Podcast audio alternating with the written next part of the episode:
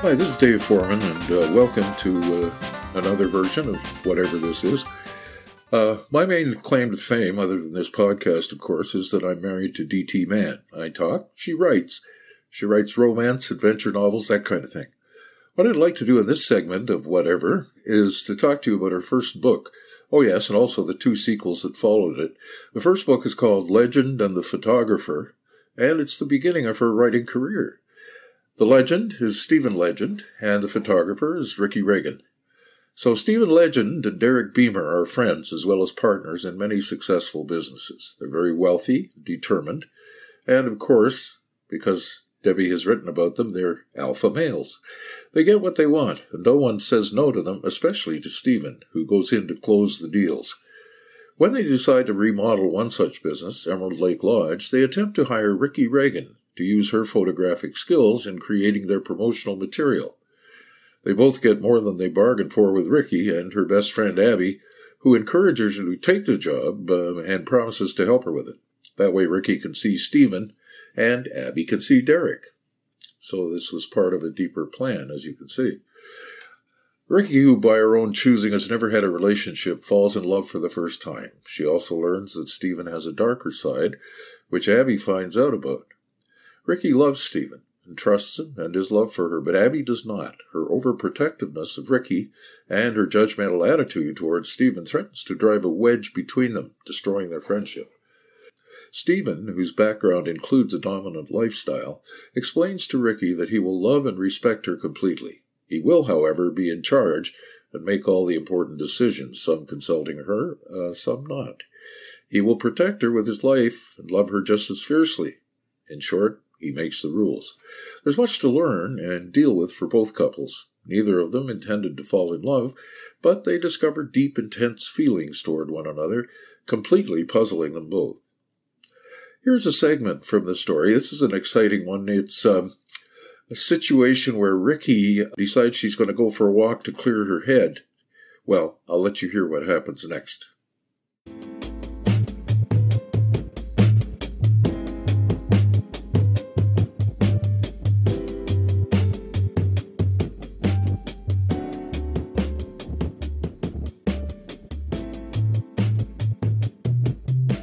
Walked for what seemed like forever, and then came across what she thought was the peaceful garden. It looked different at night, or, she should say, early morning. She sat for a while on one of the benches, but didn't feel peaceful. A number of thoughts ran through her head. She ruined Stephen's plans for last night. Was she being a user like Abby implied? Did they both hate her now? She was sobbing. Is that what Stephen had figured out? This was crazy. Maybe she should go back to the room, pack, and go home. She finally stood up and started walking. She couldn't stop crying. She was so tired of crying. What had come over her? She would be so much better off to go back on her own and close her heart again to everyone. She realized that while she cried, she wandered off the path and had no idea where she wandered to. She started to talk to herself. Great, I don't know where the hell I am. She was still crying, and it was still dark. She couldn't have just gone home. Why had she come out here? Now she couldn't find her way back. If Stephen had been angry at her last night and then found out today he had to waste his time looking for her, who knows what he would do? She tried to pay attention but was frightened. The more frightened she became, the more she cried and the more desperate she became. Could that be what was in her relationship with Stephen as well? Desperation. While she had been walking, she heard owls and the howls of an occasional animal or two. She heard all kinds of noises, and she didn't like what she was hearing. This hadn't been such a great idea after all. Plus, it didn't clear her head. She was worse. She was now making deals with God like desperate people do. Please, just get me back safe, and I'll do whatever. The ground was wet from the dew because the morning had broken. She guessed when morning light came, she would see just where she was, and it would be easier to find her way back. Just as she thought she'd soon be able to see, her runner slipped on a rock.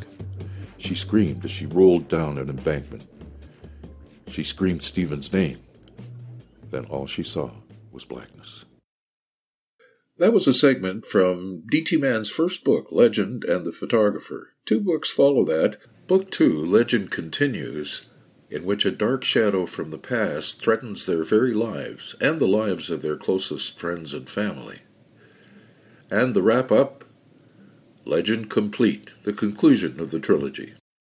Just before we get into our next little segment, I uh, wanted to uh, tell you next uh, next podcast we're going to have a special guest, Rockin' Ray Michaels from this uh, the local area here, Burlington, Hamilton, Toronto and uh, he's going to be our guest for about a half hour on the show. So uh, make sure you tune in to that. We'll be on here uh, in about a week's time, and look forward to seeing you then. Here's a little piece from my days as an ad-man called the briefing session. The client was a sharply dressed graphic artist. I would have known he was a graphic artist regardless of the setting because they all have one arm slightly longer than the other from carrying those huge portfolios around. The creative director called me in and suggested that I bring three coffees with me.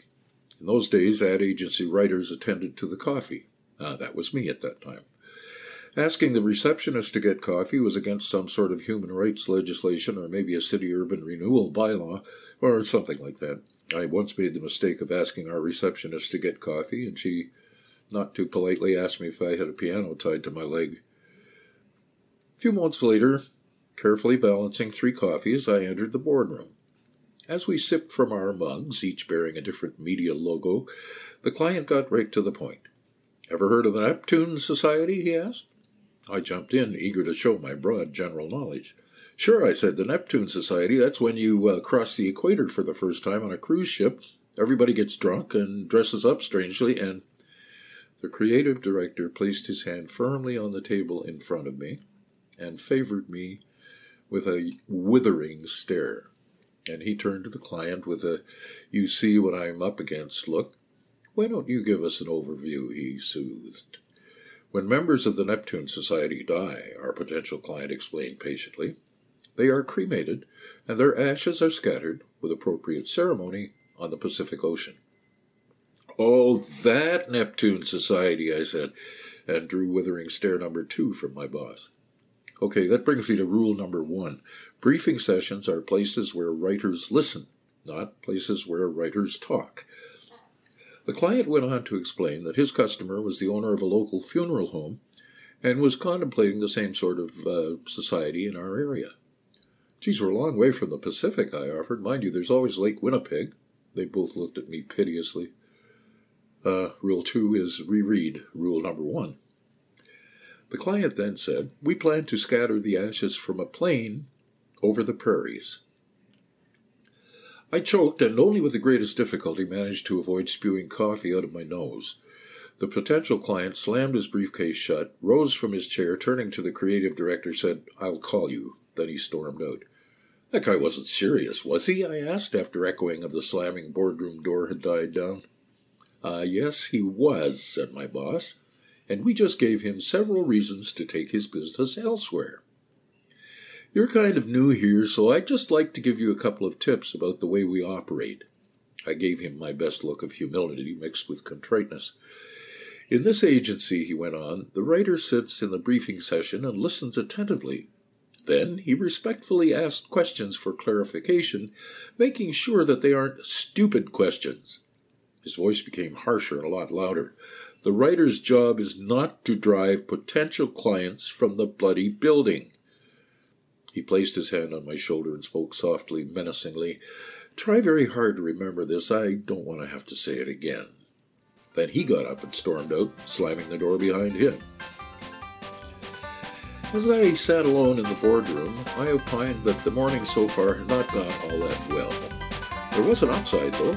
I had learned something I went back to my desk and decided to check out the condition of my resume just in case. Rule 3 If you don't follow rules 1 and 2, keep an updated resume.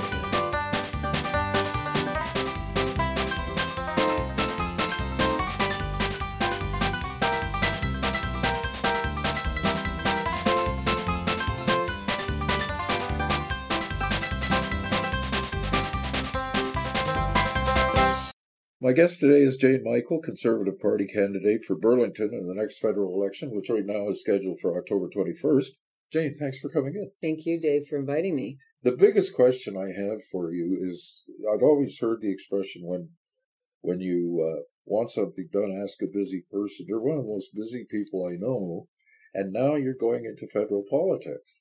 I think I got the bug, and now now I it's got me. So it all started a long time ago when uh, my four children were all in school, and I wanted to make sure that the teachers knew I was paying attention to their education. So I volunteered. I became the pizza mom. And I think that lasted probably for about 13 years, all in all. There's a, a gap in my children. And I went there faithfully every week. My husband picked up all, at the time we were allowed pop and chips and cookies. That's changed, but he picked all that up to save costs. And we picked the pizza up at the corner, a very uh, local, not a chain of pizza. So we kept our costs down, and that was our, our largest fundraiser for the school. So it was great. And that's what I thought it was, being the pizza mom. Well, I did that for many years, as I said. And then the principal came up to me one day. I always laugh because she always said, I'll call you later about this or that. And she did. And those calls I shouldn't have answered. She said to me, Jane, why don't you run for trustee? And I said, School trustee? Tell me about it. I didn't know about a trustee, as most people don't. And you can tell that from the ballots where the trustee is positioned on the ballot. So I thought about it. I looked into it. I researched it and I threw my hat in the ring and I ran for trustee.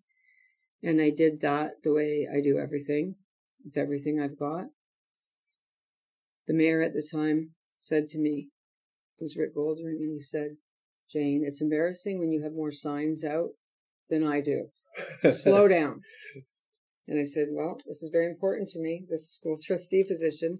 So I won my position. And that was a four year term. And the first year was a learning curve, and then I became more involved. I ran again for reelection. And immediately thereafter, I ran for chair of the board. And that's an internal vote. And I was chair two successive years. And I just loved what I did. And I think that I gave back more. I wasn't really giving back in my own mind when I was just doing pizza. So I wanted to give back to the community that allowed me to raise four children there. So eight years later, talking, we always talk about current events and politics in my house. And my youngest child is my son. And he said to me, Mom, how am I ever going to get what you and dad have? And we have a very middle class existence. And I love my life, but I thought about it and I thought, how is he going to get what we have? How is he going to be able to buy a house? The cost of living is out of control.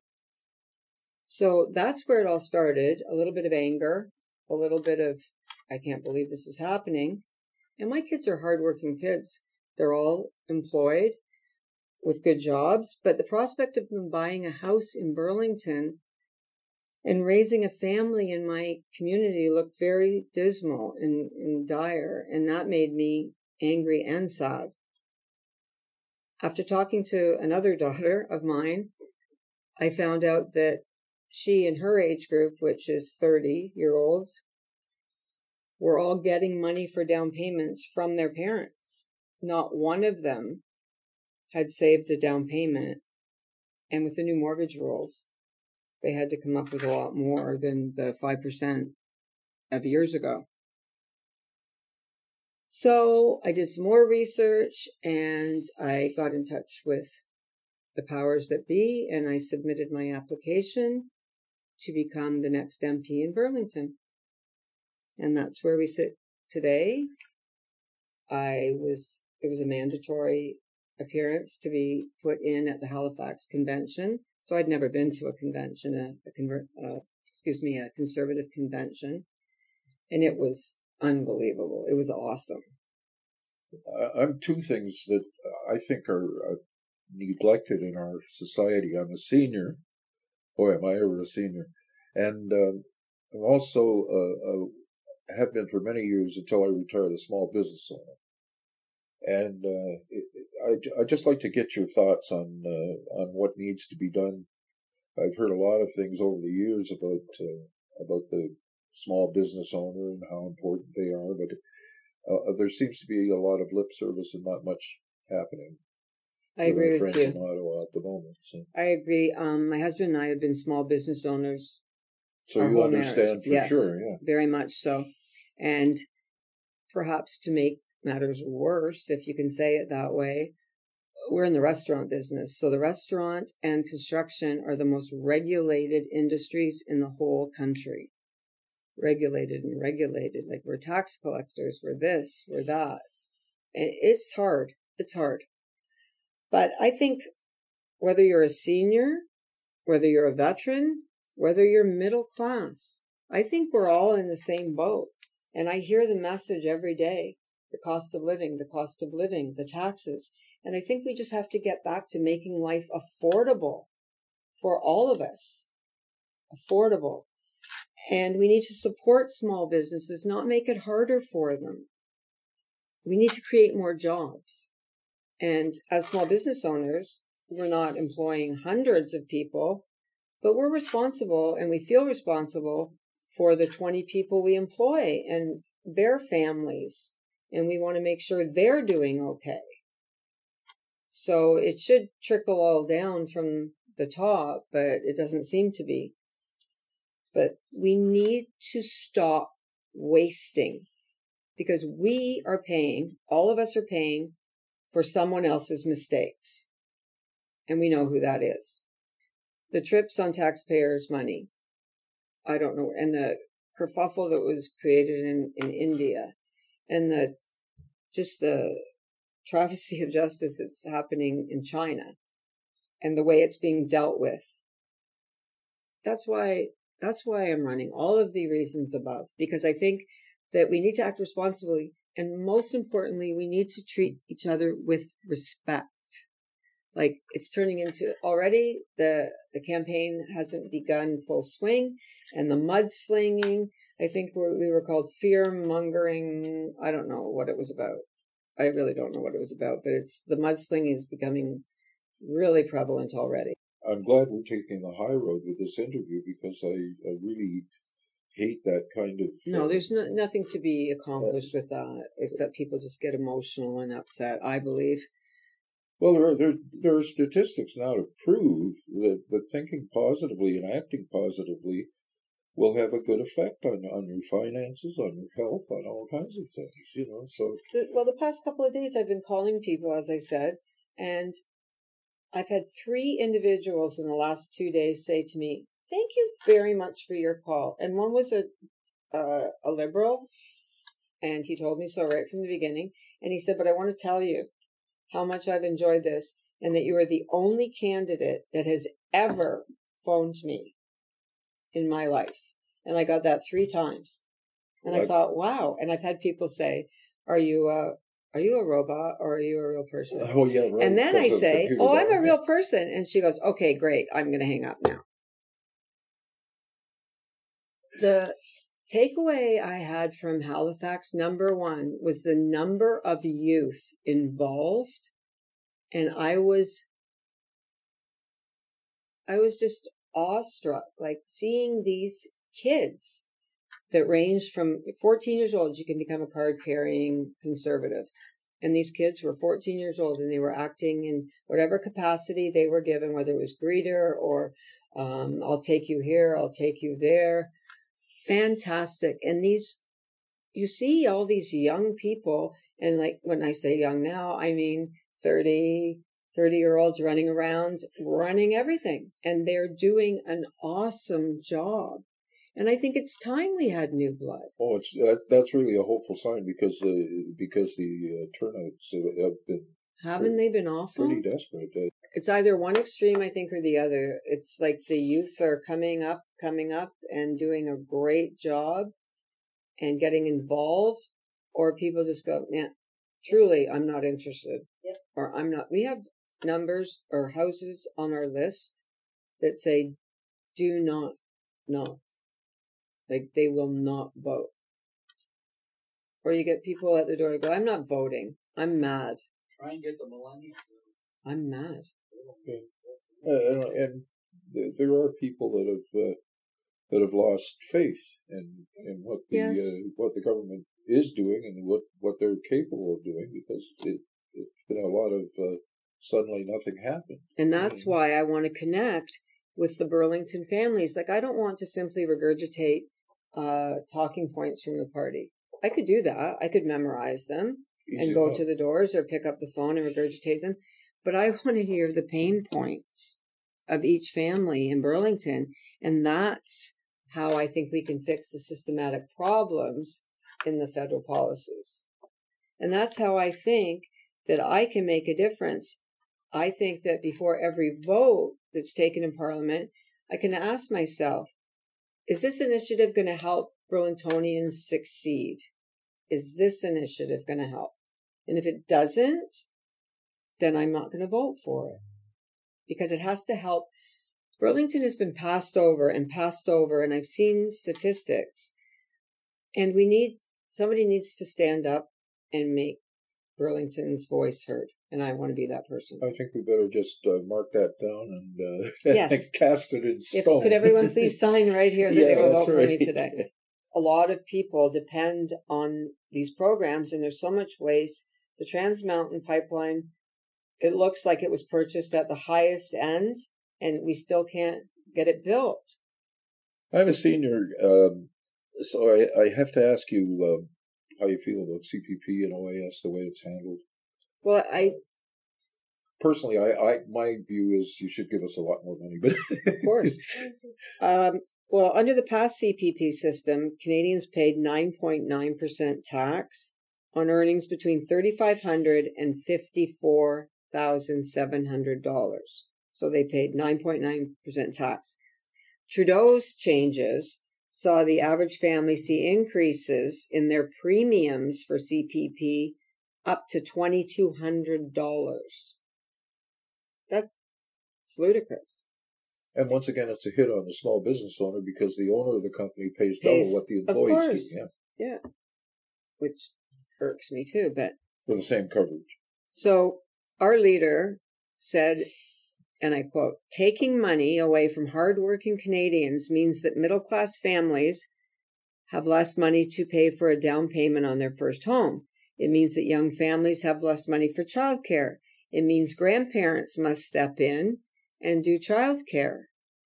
We can't pay and continue to pay for someone else's mistakes.